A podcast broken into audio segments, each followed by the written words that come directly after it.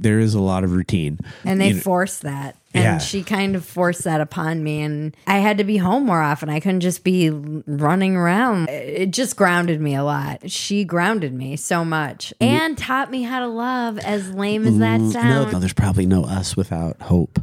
no my therapist and i talk uh. about this all the time how she was really the first thing that i learned to love kind of unconditionally and even though it took me a couple of years of being afraid to attach to her, she was the first thing that I allowed myself to attach to. Like a secure, a secure attachment. It sounds so cliche and dumb, but it does give me insight into how healing animals are. They give you that ability to open your heart to them